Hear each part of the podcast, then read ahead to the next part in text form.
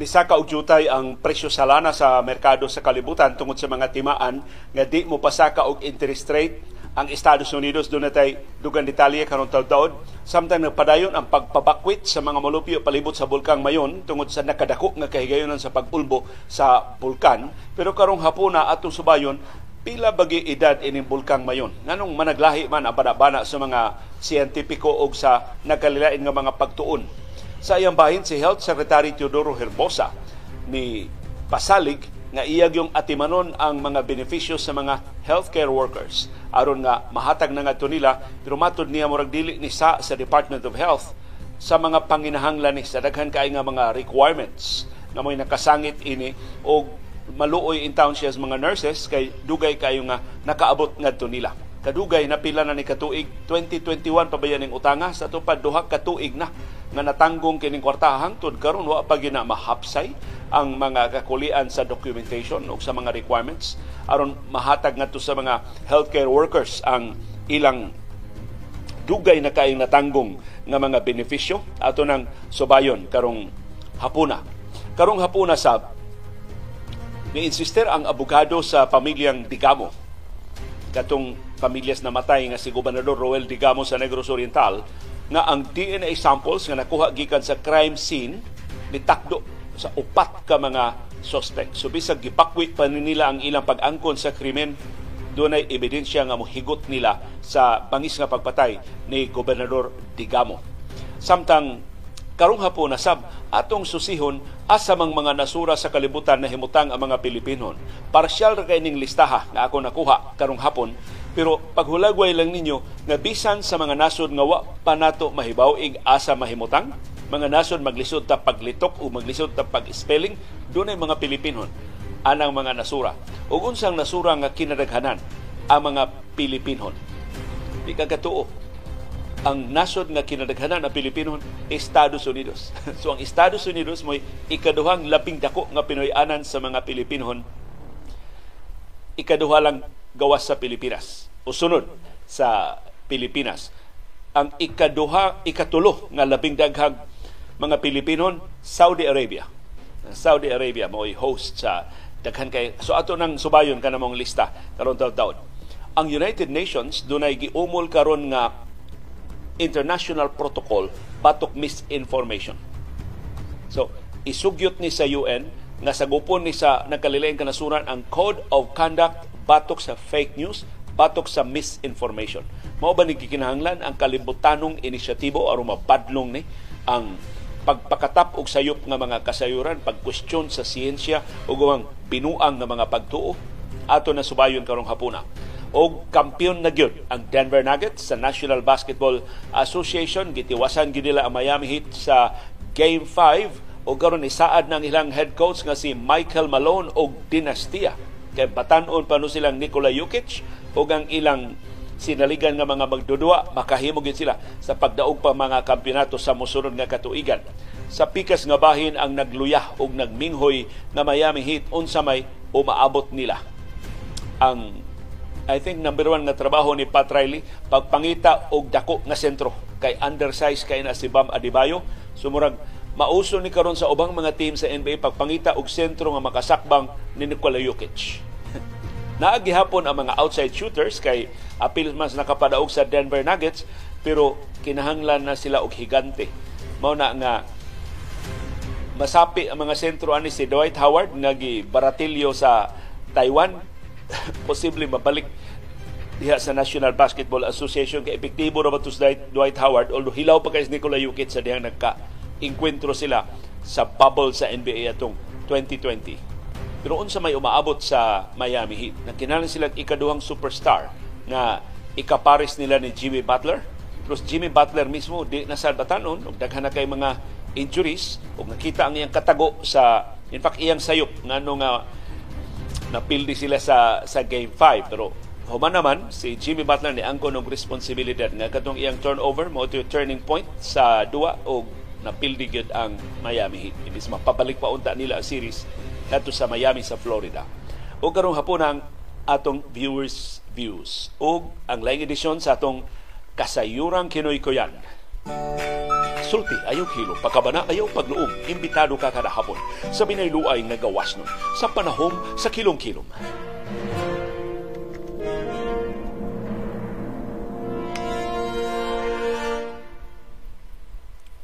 Live gikan sa Bukirang Barangay sa Kasili sa Konsolasyon maayong kilom-kilom Subo ka Bisaya ng Mindanao og tanang kanasuran sa kalibutan nga dunay mga Bisaya nga nakachamba og tune in sa atong broadcast karong hapuna.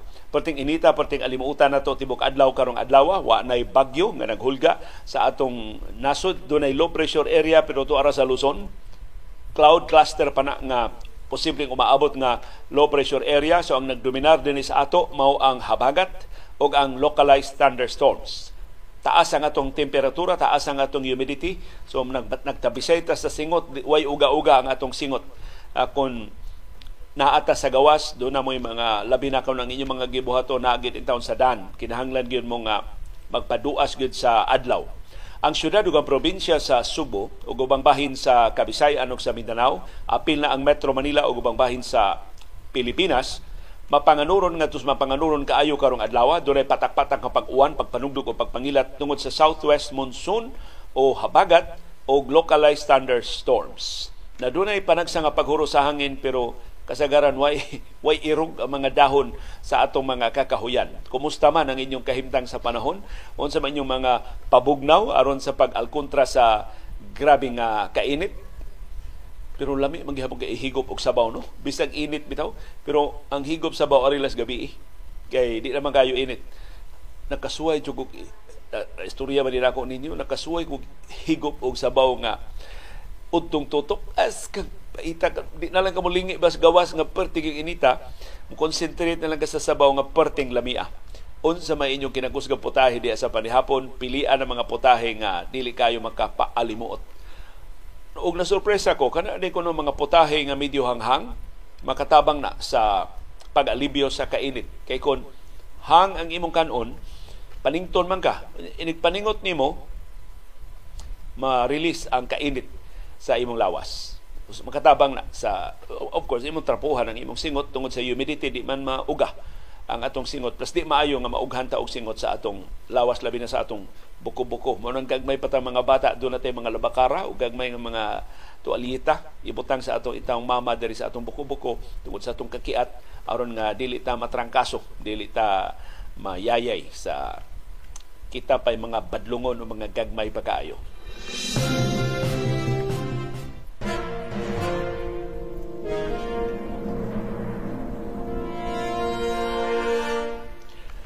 Samtang nagkadaghan ang mga gipabakwit sa palibot sa Bulkang Mayon, nag-anam sa kadaghan ang laba kining nagbaga nga lapok nga ni awas gikan sa baba sa bulkan ni dahili na ngadto sa nagkalilain nga bahin sa bulkan. Karong hapuna atong susihon ang nagkalilain nga mga pagtuon gisuwayan gid subay pila na manik katuig, pila may edad sa Bulkang Mayon ang labing unang recorded nga eruption sa Bulkang Mayon adtong tuig 1616. Although na ay mga pasangil o doon ay mga pangagpas nga ni Ulbo na ng mayon sa una pa. Unya, aktibo gyud ko na ng mayon sukad pa sa una. Usan is labing aktibo nga bulkan din sa ato sa Pilipinas. Suma, ang katapusan niya pag-ulbo 2018 pa baya. Sa ato pa, pila pa na ka tuig, lima pa ka tuig ang nilabay before 2018 ni ulbo sa wa siya mo ulbo pero ni bugwak siya og lava 2014 upat ka tuig. Sa wapat ang iyang pag-ulbo gyud atong 2018 so usan is labing aktibo nga bulkan dinhi sa ato sa Pilipinas. Sigon sa website nga World Landforms ang mga bato sud sa bulkang mayon. Gibana-bana nga dunay pangidaron nga 20 million years pero ang Mayon Volcano, giisip nga usa sa labing batanon nga bulkan diha sa Bicol Region. Ang banabana sa edad sa Bulkang Mayon, unang gihimo ni New Hall atong 1979, pagtuon ni New Hall, itong 1977. Gigamit niya ang nakalilain nga mga paagi ug nakalilain sab ang mga resulta. Sa una niyang methodology, na establish nga 5,500 years old ang bulkang Mayon. Ikaduha, mas tiguang ang bulkan mayon, 69,000 years old. Og ang pagtuon sab ni Villarta et al. ni Banabana sa edad sa bulkang mayon sa 25,000 years old. Samtang si Punong Bayan, akong pangangpas ini kadto ni Srimundo Punong Bayan, katong atong direktor sa FIVOX, tungod sa kangilngig atong Punong Bayan sa FIVOX sa una, daghan kay nag-eskwela og volcanology. Nadasig pag-eskwela volcanology tungod niya. Ang iyang banabana sa edad sa bulkang mayon 14,000 years old between 14,000 and 52,000 years old. Ang bulkang mayon giisip nga most perfect volcanic cone. Mao nay labing perpekto o purma sa tanang bulkan sa tibok kalibutan. Tungod sa symmetry sa iyang porma dili siya pihing, may kay pagka balanse ang iyang base, lapad kaayo, unya mag-anam siya og ka tanos sa iyang tumoy nga perti balanse ba? Tan-aw nimo. Perfect cone gyud siya. Pero matod sa mga siyentipiko ang nakakontribute sa talagsaong porma sa bulkang mayon mao ang iyang kakugihan sa pag-ulbo. So kana di iyang frequent eruption. Nakatabang na pag perfect sa iyang cone. Na porma na pinagi sa nagkalilain nga lutod sa lava o sa nagbaga nga lapok nga ni awas gikan sa iyang baba padung sa nagkaliling nga bahin sa bulkan. Ang bulkang mayon hilabihan ka aktibo o kun mo alboroto peligro nga sa dili madugay mo ulbo. Mao nang gipapakwit na ang kalibuan ka mga mulupyo sa palibot sa bulkang mayon. Ang bulkan mayon ni ulbo na og ka 50 kahigayon sa niaging upat ka gatos ka tuig ang labing grabe nga pag-ulbo na hitabo atong 1814. Dihang lima ka mga lungsod sa palibot sa Bulkamayon hingpit nga natabunan sa iyang nidahili nga baga, nagbaga nga lapok. So mana wa gi sakto nga bana polos lang bana-bana og managlahi ang mga bana-bana sa edad sa bulkang mayon pero nagkauyon ang iyang kakugihan sa pag-ulbo mo'y nakapa-perfecto sa iyang porma.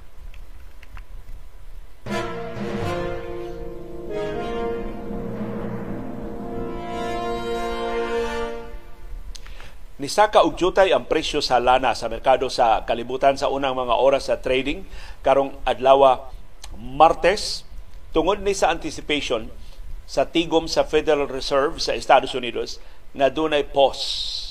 Dili una sila mo pasaka sa interest rate. So kung matinuod na ang pasiunang kasayuran nga why increase sa interest rate sa Estados Unidos, nubaskog ang industriya sa lana posible mosaka ang presyo sa lana sa mosunod nga mga adlaw.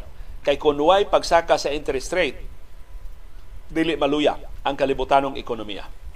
Kay dako kaayo palasunon sa nasudnong mga ekonomiya ang pagsigi og saka sa interest rate. In fact, doon na mga kompanya na ni kuyaig na apiki tungod sa pagsigi og saka sa interest rate. Apil sa labing natandog pag-ayo ang mga bangko Mutong sunod-sunod ng mga bangko sa Estados Unidos, sa Europa, nga nihagsa. Wa na sila kaagwanta sa kataas sa interest rate. Kinsa may ganahang mubutang silang kwartas bangko kung taas kayo ang interest rate. O dili mangutang sa bangko. Kay dako ba yung bahin sa pangwarta sa bangko ka ng mangutang nila aron ilang pahamtangan og interest rate. Nawa na kay mangutang kay taas man kayo ang interest rate. Posible ni pakatulgo na lang kwarta dias bangko kay mas taas man ang tubo kay taas ang interest rate. So maunay hinungdan nganong nga nisaka og jutay ang presyo sa lana sa merkado sa kalibutan in anticipation sa pag pos o paghunong lang una sa dili una pagpahamtang og laing aumento sa interest rate. Unsa kamalungtaron kanang maong influensya sa presyo sa lana gidodahan tungod kay padayon nga luya ang economic recovery sa China. O mao ginay ilang gikabalakan. At China unta to maoy mutapak og jutay sa kaluya sa ekonomiya sa Estados Unidos na nihiyos man hinon ang ekonomiya sa China. Wa man matinuod ang gipangagpas nga rebound o paspas nga recovery sa China human nangabli human sa pandemya sa COVID-19. Kalimot sila nga ang merkado sa China mao ang merkado sa kalibutan. og ang kalibutanong ekonomiya tandugon. Unsa may baligya ang produkto sa China kung way mo order nga nakalilaing kanasuran kay luya ang ilang mga ekonomiya. So mao nay salaktod sa tinamban nga pagkasulti ang hinungdan ngano nga luya ang ekonomiya sa China. Way namalit sa iyang mga produkto kay luya sa mga ekonomiya sa ubang kanasuran apil ng ekonomiya sa Estados Unidos. O kita na igo tana ang atong exports na luya kay man say mamalit sa atong exports. Kay luya man sab ang ekonomiya sa ubang kanasuran, labi na sa ekonomiya sa Estados Unidos. And by the way, ang latest nga estimate sa mga ekonomista, ang Estados Unidos mag economic recession gyud. Muhagsa gyud ang ekonomiya sa Estados Unidos maybe by the third quarter of this year. Ang third quarter pasabot Hulyo na, sunod buwan na magsugod ang ang third quarter. Ug usa sa atong dako nga merkado sa atong mga export products mao man ang Estados Unidos. So luya tibugsok og at least 20% ang atong exports year to year. Karong buwan sa Abril, kung ikumpara sa samang higayon, sa niaging tuig.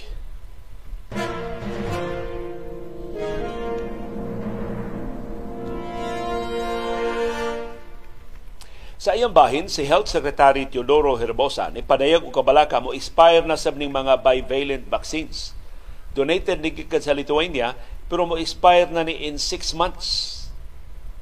Sa ato pa ni abot man ni this month, June, so July, August, September, October, November, December. Na nagani mga bakuna mo expire ng November.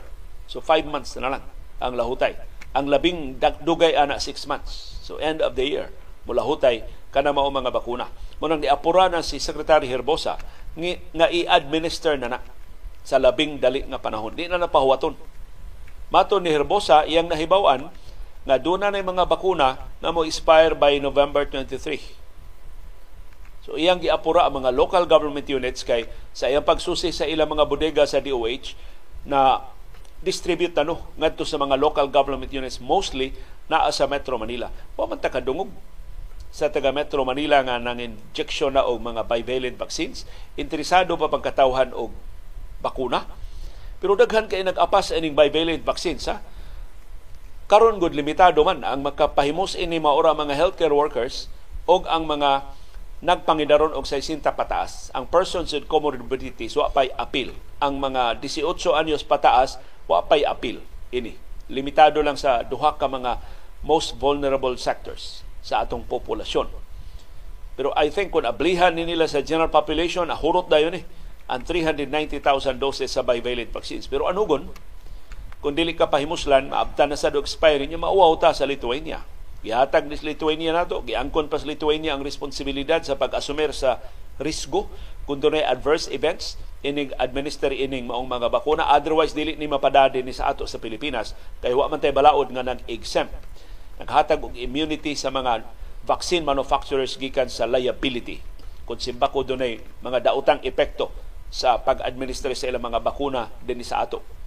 So mato ni Herbosa iyang subayon hain na karon ang mga bakuna ug iyang apurahon ang mga mayor sa mga local government units diya sa Metro Manila na mabakuna sa labing dali nga panahon sa mga healthcare workers o sa mga senior citizens. Ang Pfizer bivalent vaccines magsilbi nga ikatuto nga booster dose batok sa COVID-19. Pero kinahanglan magpaabot ang eligible nga population og 4 to 6 months human sa ilang katapusan nga booster shot una sila makapabakuna ining bivalent vaccines. Nasa ibahin si Secretary Herbosa ni pasalig na sab, lain na sad niya pasalig nga iya nag yung atimanon ang mga benepisyo sa mga healthcare workers. Iyang nahibawan, wa na nuning kwartaha sa Department of Health na download na ni ngadto sa mga private hospitals o sa mga government hospitals. Pero ang nakasangit ini mao ang mga requirements. Kay daghan kaayong mga dokumento na kilalang i-fill up kay ang mga administrador sa mga ospital mahadlok man makuha labi na ang mga government hospitals. So ningon si Herbosa, naana ang kwarta pero wa pa madawat sa mga nurses kay wa pa matuman ang mga dokumento. Mo ni nakapait no sa kakutihan ba sa gobyerno?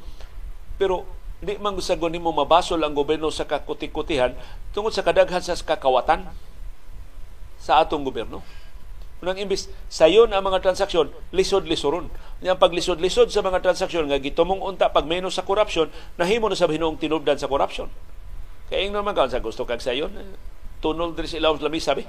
Na ihunos na mo, abli na kayo. aron masayon ang imong transaksyon.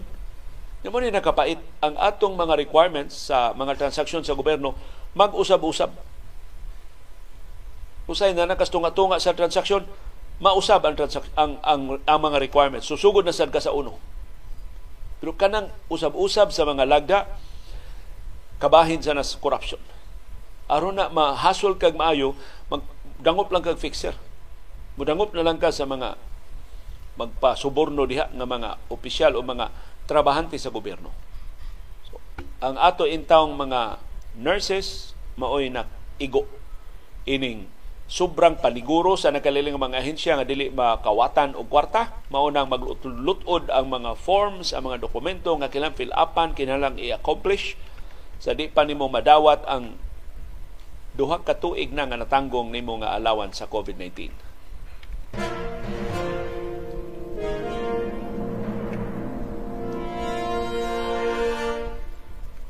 Maayong balita gikan sa Bureau of Internal Revenue BIR Kadawat kung kopya silang press release karong adlaw matod sa BIR, dunay 26 nila ka mga trabahante nga ilang gitangtang gikan sa katungdanan. Unya dunay duha nga gisuspenso sukad sa niaging tuig.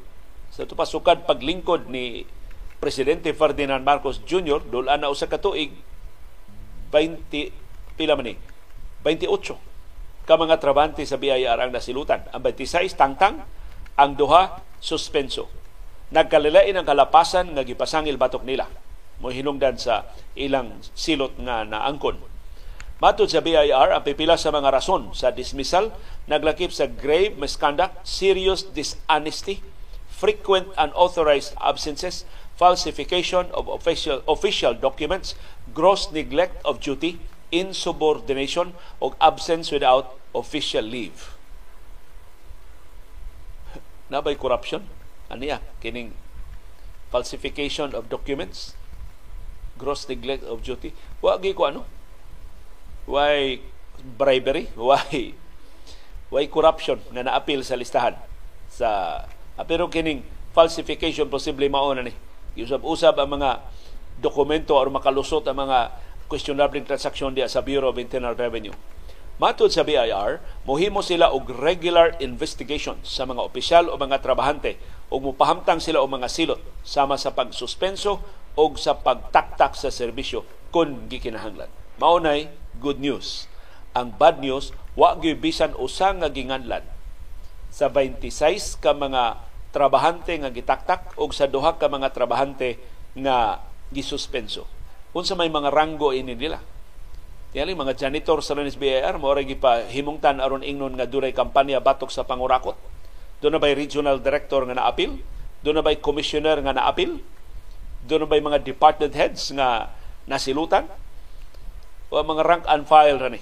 Nga way mga padrino, o basta way mga politiko nga mudupa, mo nang gisayon-sayon na sila og taktak sa serbisyo og suspenso sa ilang mga pwesto. Nindot unta ni balita sa BIR nga doon na sila mga nasilutan, pero pila kalibo ka mga trabahante sa BIR, 28 ra ginasakpan.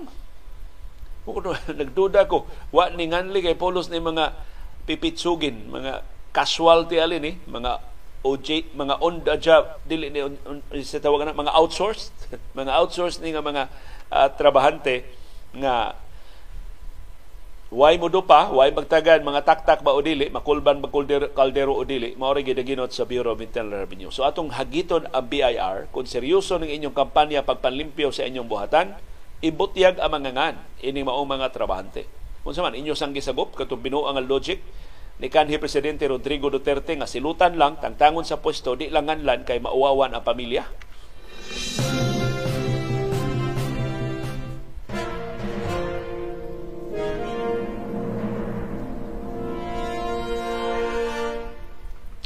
Doon ay bagong expose ang abogado sa pamilya ni Gobernador Roel Digamo nga bangis nga gipatay diha sa iyang Pinoyanan sa Pamplona sa Negros Oriental atong Marso 4 karong tuiga. Matod sa abogado sa pamilya Digamo, ang DNA samples nga nakuha gikan sa crime scene sa bangis nga pagpatay ni Gobernador Digamo ni takdo ni match sa upat ka mga suspect sa pagpatay nga naa karon sa kustodiya sa kapolisan.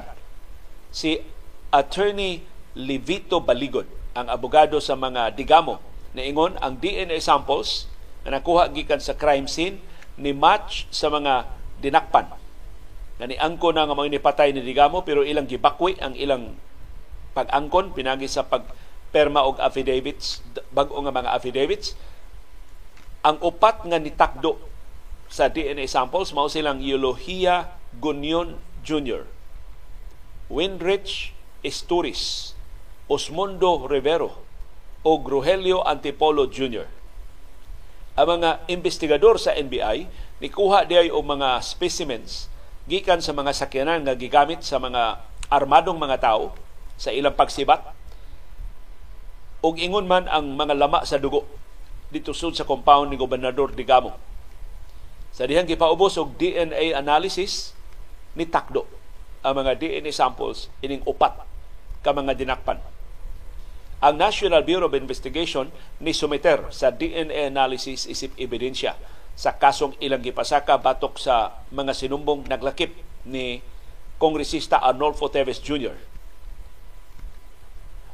Ang abogado nilang Stories og Nigunyon na si Attorney George Valenton ni ingon di pa na madawat dayon ang DNA analysis is subject pa na og verification. Tinuod ba na na dito makuha sa crime scene, kuti pa kayo ang proseso, so dili pa na maangkon sa pamilya ni Gamo nga makapakonbikto ining mga sinumbong. Sa iyang bahin, si Attorney Baligod ni Ingon, nga bisan pagbakwion sa mga suspitsado ang ilang pagkumpisal sa pagpatay nila ni Gobernador Roel Digamo Jr. mobarog ang mga ebidensya batok nila. Namely, usa kining DNA samples nga nakuha sa mga investigador ang ubang mga sinumbong gawas niling upat og ni Kongresista Arnolfo Teves Jr.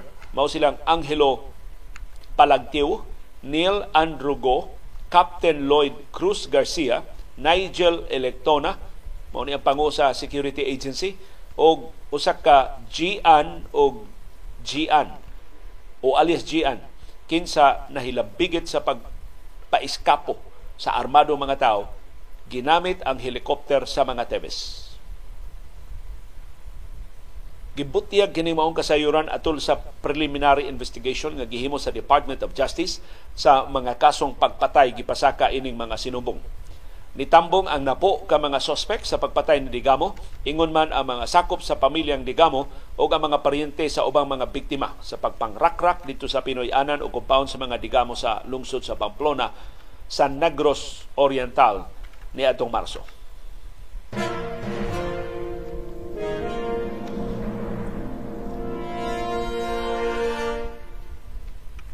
ni ay natimahoan nga di mao ang kaubang mga sinumbong ni kanis Senador Laila de Lima ning huwis nga nagduma sa ilang kaso. Katude ko ng huwis sa Muntinlupa City Regional Trial Court nga ni basura sa petisyon pagpiansa ni kanhi Senador Laila de Lima gidudahan nga tuwa ka posta sa pikas kay daghan no siya mga koneksyon sa investigasyon ini maong kaso nga wa niya ibutyag nya huwis ka na duna di kay mga sekreto nga posible makakompromise sa imong objectivity. Ya di na nimo itugan kadudahan na duna jud di kay tuyo pag pagkarsel aning dilima. Pagpapriso ni dilima og siyang kauban nga mga sinumbong manang duna karoy petisyon sa pagpa-inhibit. Ining huwes nga nagduma sa kaso ni Dilima gipasaka ni siyang kaubang mga sinumbong nga silang Jonel Sanchez mo ni sakop sa Presidential Security Group PSG si Ronnie Dayan o si Franklin Jesus Bukayo.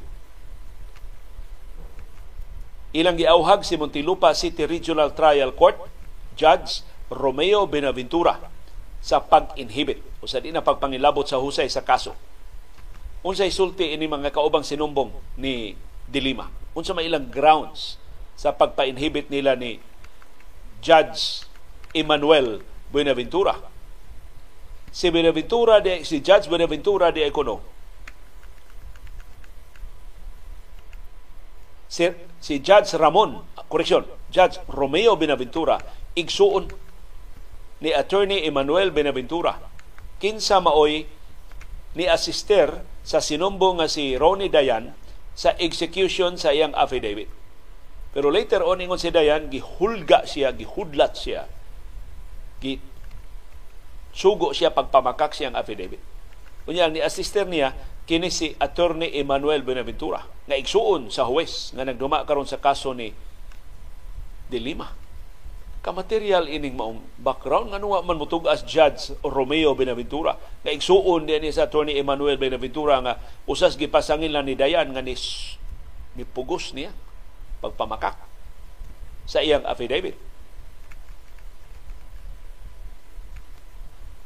Ang igsuon sa ni Judge Romeo Benaventura mao say legal advisor ni Kongresista Rinaldo Omali kinsa mao'y chair sa House Committee on Justice nga mo'y nag-imbestigar ni Dilima. Katong nagpakauaw pag-ayon ni Dilima sa ilang investigasyon. Si Omali dito, niya ang iyang legal consultant, iyang legal advisor, igsuon ni Judge Romeo Binaventura. So, nga wa man imutugan si Judge Buenaventura siyang koneksyon sa investigasyon o sa kaso ni kani Senador Laila de Lima. Atol sa investigasyon sa House of Representatives atong October 2016, kini si Jonel Sanchez gisupina. Gisup, as in gimanduan gyud gisugo gyud pagpatunga kay kun dili ipadakop siya. Ang presiding judge wa gyud mutug-an siyang relasyon ni Atty. Benaventura og ni kongresista O'Malley. Sukad pa sa pagsugod paghusay sa kaso. So, kini bang petisyon sa inhibition magagad ni Swiss? So kung baga-baga ni Judge Benaventura, di ni mo inhibit. Tiwason gyud niya paghusay ang kaso ni Dilima. Although karong gi-question na ang iyang kaligdong, mahimos ang questionable ang iyang findings. Ining maong kaso, ining apilar ining ato sa higher court Matod sa mga kaubang sinumbong ni Dilima, kining koneksyon ni Judge Romeo Benaventura sa aktual nga investigasyon sa kaso ni Dilima sa wa pa ni mapasaka ngadto sa korte relevant og material sa impartiality og appearance og impartiality ni Judge Romeo Benaventura.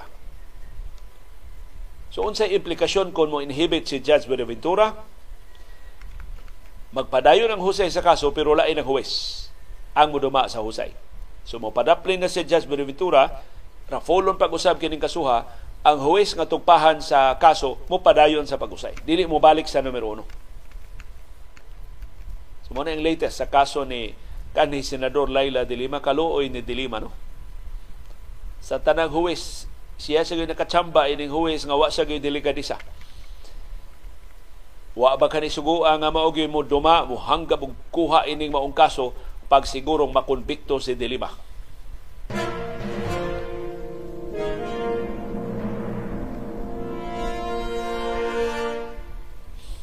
Natandog kay ko kay doon na tay viewer nga naa sa Taiwan usa ka overseas Filipino worker sa Taiwan. Ingon siya, haskang ninduta ko dito sa Taiwan kay atol sa Independence Day. Gahapong adlaw, ang gobyerno sa Taiwan nihimo gid sinungog sa mga Pilipino ni pasinungog nila nga Independence Day ninyo. so naghimog sila programa. Pagpasidungog sa mga Pilipino dito sa Taiwan. Kay dako biya kay tabang ang mga Pilipino dito sa Taiwan? Kadaghan sa ato mga overseas Filipino workers nga tuwa dito. Plus dako kayo ang atong trading sa atong trade relations. Dako kayo sa Taiwan. Ang Taiwan usa sa atong mga major trading partners. Kagamay anang nasud sa Taiwan pero dako kay siyang tampo sa atong nasudnong ekonomiya sa turismo pasalamat sa ang Taiwan kay usas labing dagha mga turista dito sa Taiwan mga Pilipinon sa mga daghan sa mga Taiwanese nga mga turista na niduaw sab nato sa Pilipinas tungod ana nadasig ko sa pag subay hain mang mga nasura sa kalibutan na himutang ang mga Pilipino. Ano pinangga magkayo ang mga Pilipino sa mga nasod nga ilang nahimutangan sama sa Taiwan. O nakatsamba ko ining lista perting daghana ining listaso ato lang paspasan og basa. Ako basahon angan sa nasod o ako basahon pila ka mga Pilipinon dili pa ni ang latest gyud nga figures. Figures pa ni sa 2010 2014 2020 Ang latest lang ni nga mga available lang nga mga figures sa mga Pilipino nga niya ini mga nasura. In alphabetical order. Australia 23,274 Filipinos atua dito. Daghana no? Austria 30,000 Filipinos. Albania 121. Argentina 162. Armenia 22,007. Azerbaijan 3,500. The Bahamas 2,000. Bahrain 55,790. Bangladesh 421. Belgium 12,224. Bolivia 39. Botswana 221. Bosnia-Herzegovina 8. Brazil 29,578. Brunei 20,000. Burundi 2. Cape Verde 25. Cayman Islands 4,119. Cambodia 5,402. Sus usa ini si Reno Taliada atong kani kauban sa ABS-CBN mo head sa TV News sa Cambodia sa government television sa Cambodia. Canada 676,775 sus kapin tunga milyon ka mga Pilipino na tuwa sa Canada. Mainland China 12,254. Cook Islands 230.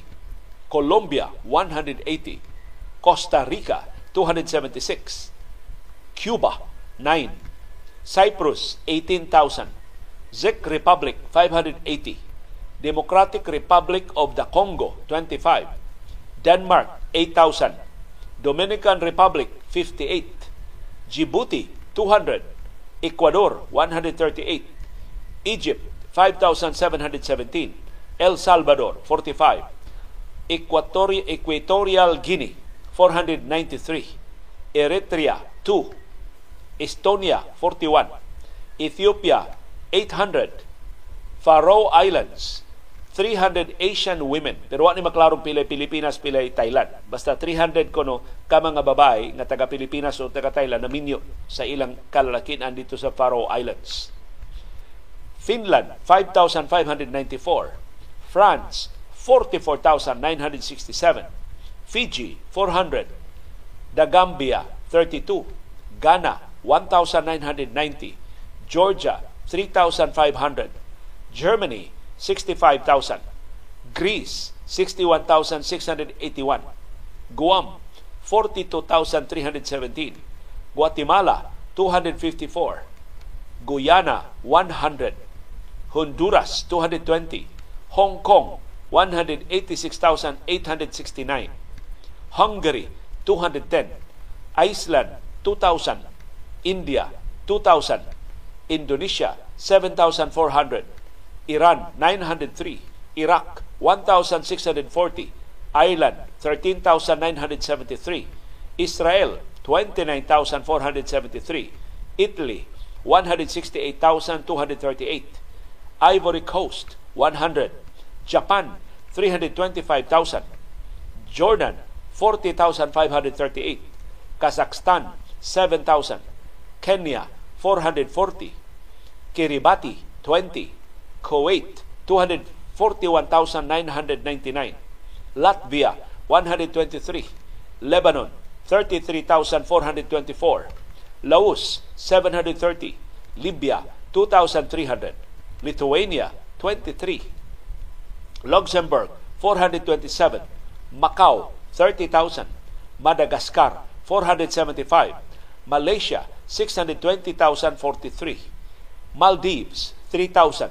Micronesia 1,910, Mexico 1,200, Mongolia 441, Monaco 261, Montenegro 13, Morocco 3,000, Mozambique 1,005, Nauru 65, Nepal 300, New Zealand 41,146, Netherlands 16,719, North Cyprus 3,500.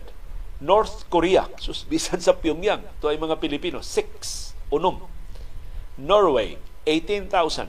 Oman, 52,760. Palau 7,000, Panama 89, Palestine 411, Papua New Guinea 25,000, Peru 118, Poland 525, Portugal 20,000, Puerto Rico 91,620, Qatar 241,109. Usa nila si Marilex Ibanez, atong viewer. One, uh, si, ang Romania, 1,500. Russia, 10,000. Saudi Arabia, 865,121. Daghan, dula sa kamilyon sa Saudi. Samoa, 300. Serbia, 76. Mo ni nasod ni Nikola Jukic. So dunay 76 ka mga Pilipino sa Serbia. Ang nasod ni Nikola Jukic o ni Novak Djokovic. Singapore, 200,000. Usa ana si Nem sa Seda. Lain si Carmi Cavalli. Daghan ta mga Pilipinong kaila naa sa Singapore. Solomon Islands, 304. South Korea, 52,379. Spain, 200,000. Sri Lanka, 700. Sweden, 24,456. Sudan, 400. Naman na, iba na na ni kay namakwit na kasagaras mga Pilipino doon na hinoy na hibilin mga Pilipino nga bahala ng gubat na Sudan basta doon na sila panginabuhi. Syria 5,000 ang, ang Sudan ha og Syria gubat ni pero tuay mga Pilipino dito. Taiwan 147,000 gi-update na ni murag 280,000 na ka mga Pilipino ang naa sa Taiwan. Tajikistan 25, Timor Leste 1,220 ika 1,221st si Arnolfo Teves kung i-grant ang iyang application sa political asylum. Amot, final na ba? Ni apilar mo kuno siya sa Korte Suprema sa Timor-Leste. Ang Turkey, 5,500. Uganda, 600. Ukraine, 342. Gubat Ukraine, ha? Doon na tayo mga Pilipino dito. Uzbekistan, 3,809. United Arab Emirates, 648,829. United Kingdom, 200,000. United States 3.4 million. So ang United States mo ikaduhang labing dako nga Pinoyanan sa mga Pilipinas next to the Philippines. Venezuela 200, Vietnam 20,000, Yemen 150. Otro ning gigubat ang Yemen 250 ka mga Pilipino dito. Og Zambia 475. Parsyal lang ni na lista sa mga Pilipinon pag matuod ninyo nga ang katawhang Pilipinhon pagtimaan sa iyang resilience present sa hapit tanang kanasuran sa kalibutan. Gikan sa labing init ngadto sa labing bugnaw gikan sa labing adunahan ngadto sa labing kabus nga mga nasod naa ang mga Pilipino either ng trabaho or na minyo or tuan na gyud magpuyo dito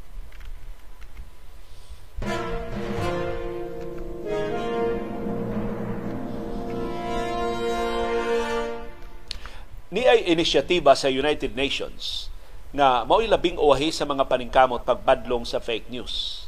Kaya nga yung tendency, mo give up na lang ta, di na takaapas ang fake news, pating grabihan as fake news. But maybe, kung doon ay ahensya nga naa sa posisyon pagbadlong ini, mao ang United Nations. Ang kalibutanong organisasyon sa mga nasod. Ang United Nations ni padayag og kaalarma sa paspas kay nga paglambo sa artificial intelligence nya way klaro nga regulation. Pero matod sa UN ang ayan sang atubangon ang grabing kadaot nga nahimo na sa sayop nga mga kasayuran nga gipakatap sa mga digital platforms. Ang pangu sa United Nations nga si Antonio Guterres niingon musugyot siya International Code of Conduct batok sa misinformation ang paspas kay nga paglambo sa artificial intelligence apil na sa mga chatbots o mga image generators o voice cloning technology nakapa ulbo o kalibutanon nga kaalarma sa ilang katakos pagpakatap o sayop nga mga kasayuran. Pero matod ni Guterres nga samtang magtukod og watchdog sa artificial intelligence susama sa International Atomic Energy Agency pero kiklaro ni Guterres na ang mga sakop nga nasod sa United Nations kinahanglan maalarma na karon pa lang ug dili ta ngayon ng magpalipat sa kadako nas kadaot na himo sa digital technology ngadto sa kalibutan. Mato ni Guterres kini pagkatap sa hate speech o mga bakak sa digital space nakamugna na og grabing global catastrophe. Daghan na kay mga nasod nga nagkaguliyang. Daghan na kay mga leader nga di mao ang napili sa katungdanan tungod ining sayop nga mga kasayuran. Mato ni Guterres, it is fueling conflict. Nakamugna na ni gubat. Death. Nakapatay na ni o mga kinabuhi. Destruction. It is threatening democracy and human rights now. Nahulga ang demokrasya o ang tawhanong katungod. Mato ni Guterres ang United Nations Code of Conduct for Information Integrity sa digital platforms ila karong gidevelop pangandam sa UN Summit of the Future nga ipahigayon unya sa sunod tuig. Ang mga sugyot ni Guterres naglakip sa pagsilot sa mga advertisers nga mo monetize ini mga harmful content. So, usa ni kay kasagaran anang mupaukyab o mga kasayuran pangwarta man kay daghan mang clicks so daghang ads So ingon si Guterres kung ang mga advertisers mo, mo suporta mga hateful speech o kanang mga misinformation, ang ayan silang silutan pagapit. Di ilang boykoto ng ilang mga produkto, silutan sila sa mga nasod, diin sila nagbase. Aron mo tagab. Aron nga dili na ma-incentivize, dili na ma-monetize ang sayop ng mga kasayuran. Mato ni Guterres, disinformation and hate should not generate maximum exposure and massive profits the ability to disseminate large-scale disinformation to undermine scientifically established facts poses an exist- existential risk to humanity. O gikwestiyon na ang protocol sa ASF, gikwestiyon na ang, ang protocol sa COVID-19, gikwestiyon na ang pagpamakuna. Piligro na. Matod ni UN Secretary General Antonio Guterres.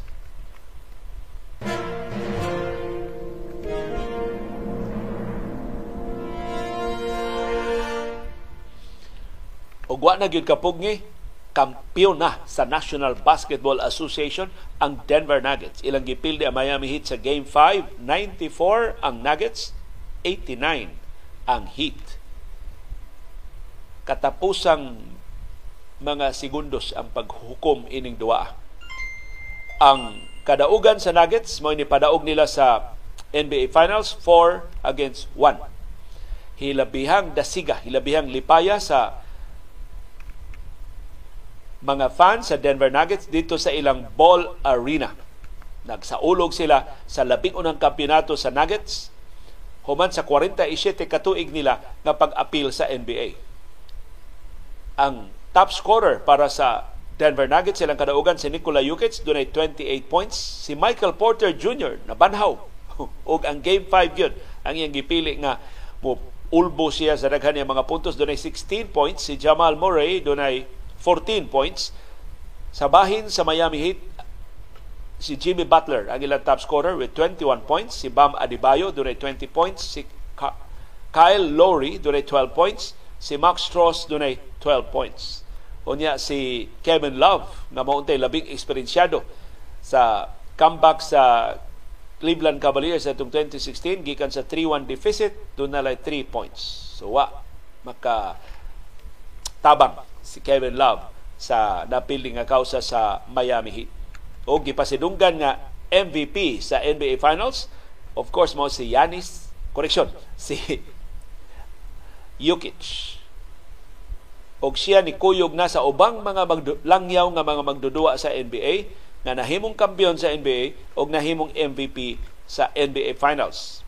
Si Yanis Antetokounmpo sa Greece, si Dirk Nowitzki sa Germany, si Tony Parker sa France, si Tim Duncan, asa man si Tim Duncan, murag Virgin Islands, o si Hakim Olajuwon.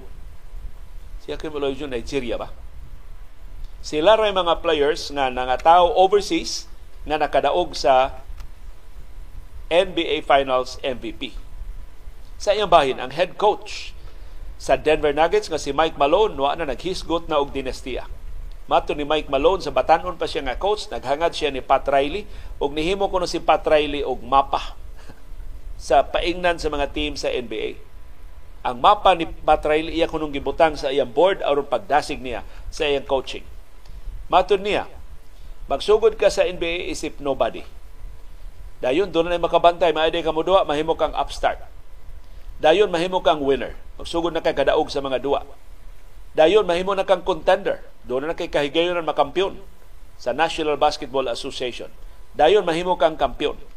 Nya human ka mahimong kampiyon ang bugtong lakang imong matikang pataas mauna lang ang pagka-dinastiya. So ngon si Mike Malone pasaylua Pat Riley mangandoy ang Denver Nuggets og dinastiya. Ingon si Mike Malone ang ilang syagit karon dili lang pagsaulog sa ilang labing unang kampeonato kundi nga di sila matagbaw og usa lang ka kampeonato. We want more. Mas daghang kampeonato ang tinguhaon sa Denver Nuggets. So gipangutanas ni Nikola Jokic, ready na ka magdinastiya na mag kuno ingos ni Nikola Jokic. Pauli sa ko, pati na kong kapuya. Mananggit ko coach papahuwayon sa ko. Una ko mobalik og training para sa sunod nga season. So di paganahan si Nikola Jokic maghisgot og dinastiya iya sa ning tagamtamon ang katami sa labing una nilang kampyonato para sa ilang prangkisa in 47 after 47 years. But of course, doon ay kahigayunan ang Denver Nuggets nga maka balik uban ang core sa ilang team. Si Nikola Jokic makaduwa pa ang iyang palibot nga mga magdudua, mga batanon o makahimo pa sa pagbalik. Pero of course, musuda yun ini ang mga sweldo, musuda yun ini ang mga holiday tax, ug ubang mga obligasyon sa mga teams so mo na makabungkag sa mga teams. For example, ang Oklahoma City Thunder, imagine ang mga batanon nga Kevin Durant, James Harden o Russell Westbrook maoy core sa Oklahoma City Thunder. Wa pala tumabungkag ang Oklahoma City Thunder ni mature si Durant, si Harden o si Westbrook as kang ilngiga ka sa Oklahoma City Thunder. Pero sa man tihik man sa Oklahoma Wa man apas ang sweldo ni James Harden mo yung unang nigawas. Gikan sa Oklahoma City Thunder. Nabungkag in fact ang Oklahoma City Thunder karon nag-rebuild na sad sila. Wa sila ka-realize unsa ka unsa potential atong troika ni Kevin Durant, James Harden ug na Russell Westbrook na ila lang gibuhian. Karon arita sa Miami Heat. Subo, minghoy, kapoy, pamaulan, injured ang Miami Heat unsa may ilang umaabot. Ang ilang key players, silang Gabe Vincent o si Max Strauss, mga free agents, human ining maong season. Ilang gwardya nga si Tyler Hero, kinahanglang i-reintegrate kay wa siya kadua sa dakong bahin sa playoffs. Human sa iyang seryoso kayo nga injury. Og ang Miami Heat kinahanglan mo desider ila bang i-give up ang ilang mga assets aron makakuha sila og bag-ong star player nga ilang iparis ni Jimmy Butler kaya naklaro sa NBA Finals kuwang gid sila og magdudua kinahanglan dunay katimbang si Jimmy Butler. Dili pa hinog si Bam Adebayo. Undersized kayo nga sentro si Bam Adebayo. Kinahanglan sila og laing superstar. Pero di sila kakuwag superstar kundi nila i-give up ang ilang mga draft picks ang ilang mga talento karon mga batan-o nila nga mga magdudua. Mao nay tukiod nilang Pat Riley, ang presidente sa Miami Basketball, o ni Eric Spolstra, o sa iyang coaching staff. But in the meantime, mato ni Spolstra, ilang sa ulugon na nakaabot sila sa NBA Finals bisag way ni hatag nilang bisan gamay na lang kahigayunan sa regular season tungod sa kaapiki sa roster sa Miami Heat.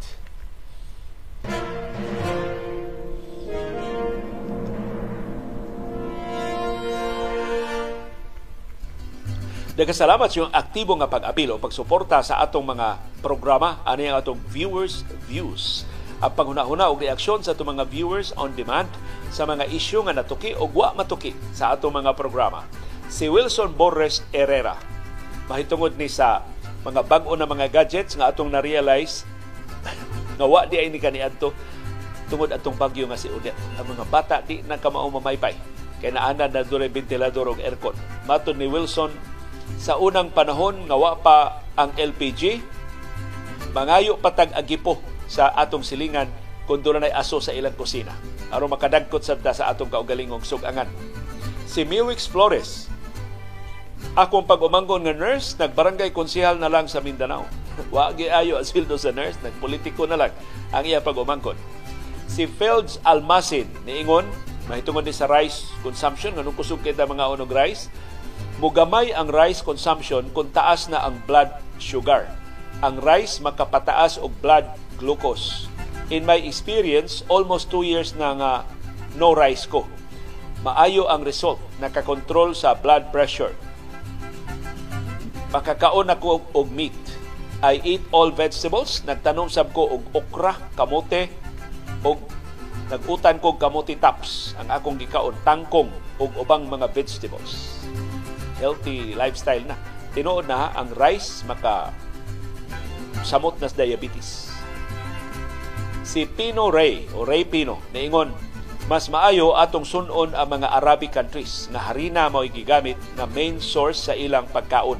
Kining ginganlan nila sapate gamay sa harina na siya ug mas makamino siguro og harina atong gamiton kay pwede man mapatubo og maayo. Dili sa nitaas og carbohydrates, labi na ang cassava flour. Sa mga alternatibo niya sa bugas sumay. Si Cell GDLR, niingon naglimit mi sa akong anak og rice intake, more veggies or fruits inikaon during lunch and dinner. Niya sometimes mag bread or kamote or saging. Akong daughter, lunch na lang mag-rice part sa iyang diet to lessen carbohydrates and sugar intake which is also good for me as a senior citizen. Si Elma Gabonada. Mindset good sa mga Pilipino. Mukaon og daghang bugas humay. Kahinomdom ko sa bata pa mi daghanon jud og sukad sa kong mama aron di aron may mana mutambok. Karon tiguang na dili na maayo. O daghanon ang rice moderate na lang. Sudan og utanon maoy daghanon. Matod ni Sandro sa Talibon usa sa nakadugang sa atong rice consumption ang atong iro og iring. Daghan ron nga mga balay nga daghan pa og kaon ang iro og iring kaysa tao. Maayo tingali atong minusan ang pagbuhi og iro og iring. Aron maminusan atong konsumo sa rice. Si Marie Christine tuwa sa asa ka sa Australia man diri sa Australia parte ni sa mga nurses ang iya. Short pod mi og nurses. Ang gihimo sa among state hospital mag-employ og third year nursing students. Kay diri 3 years raman ang nursing course. Ang sweldo mahog og 1,500 pesos kada oras. Pero limited ra kaayo ang duties nila, dili pwede nga muhatag og tambal, mag physical observations ra og maglimpyo sa kama. Unya i-supervise ra sa mga registered nurses ng doble hinuon ang among trabaho. So Nurse Terry si Marie dito sa Australia. Mubalik kong kadiyot sa sa rice. Hibaw mo ngano sa ato mga ginikanan sa una pakanon ta daghang rice aron mabusog ta nga di na ta mangita og sudan. O gamay na lang ang sudan na atong kay mahal ba yung sudan kaysa rice. So, doon na karoy mo ingon nga, ah, mag no rice ko. Doon mo ingon sila, di man na mahimos mga pobre. Kay kung dili mag-rise ang mga pobre, mo dako ang ilang gasto kay mas dako man ilang kaon sa sudan. Kunya sudan mas mahal man kay sa rice. So mo nga usahay white choice ang katawan tungod sa kanihit sa atong kita. Mapugos na lang taglanlan og rice. Kato mong istorya sa Pasil nga usa ka bugoy dias Pasil nga diri sa Pasil og lisod na jud kay kinabuhi liyo. Ang among puso boy among sudan og kanon. Kung saon man day Isa tungaon ang puso, ang katunga kanon, ang katunga sudan. Kompleto. Usa ka puso. Si Carla doon lisod-lisod nga pangutana. Unsa man ang GDP? Nagisgot manguta og gross domestic product. Unsa may GDP? Mao ni ang def- technical definition sa GDP. GDP growth is the increase in the value of all goods and services produced in a country in a year. So, mao ni kinatibuk-an nga kwintada sa tanan nga mga produkto o mga serbisyo nga na-generate, na-produce sa usa ka nasod sa usa ka tuig. Kay kasagaran usa ka tuig man ang kwintada sa GDP. Although na sa GDP rate sa per quarter. sa nakalilaing kanasuran apil na din sa ato sa Pilipinas. GDP is a measure of how well the economy is doing. Unsa kahimsog ang ekonomiya. When, when GDP grows, it means that people are producing more and earning more money. So kung mutubo ang atong gross domestic product ng pasabot, dako og kita ang katawan. Doon ay kwarta, mas daghang kwarta ang katawan. This can lead to a number of benefits for ordinary people. So mao ni mosunod nga mga benepisyo kung mutubo ang GDP. Number one, higher wages. Kay kung malabuon ang ekonomiya, maka-hire o dugang mga trabahante, makahatag og salary increases ang mga kompanya. Ikaduha, more jobs. Tubo lagi mo, expand ang negosyo, mo hire sa dugong trabahante. Ikatulo, lower prices. Kung daghan ang produkto mahimo sa nagaling mga kompanya, mumenos ang presyo, law of supply and demand. O ikaupat, improved infrastructure. Kung madasigon ang negosyo, mas daghang buhis makolekta ang gobyerno, hopefully matranslate og dugang mga eskwelahan, dugang kadalanan, dugang mga taytayan, dugang mga infrastruktura. So Carla, ba to ang tinamban kay nato nga pagtubag sa imong pangutana unsay GDP o gross domestic product.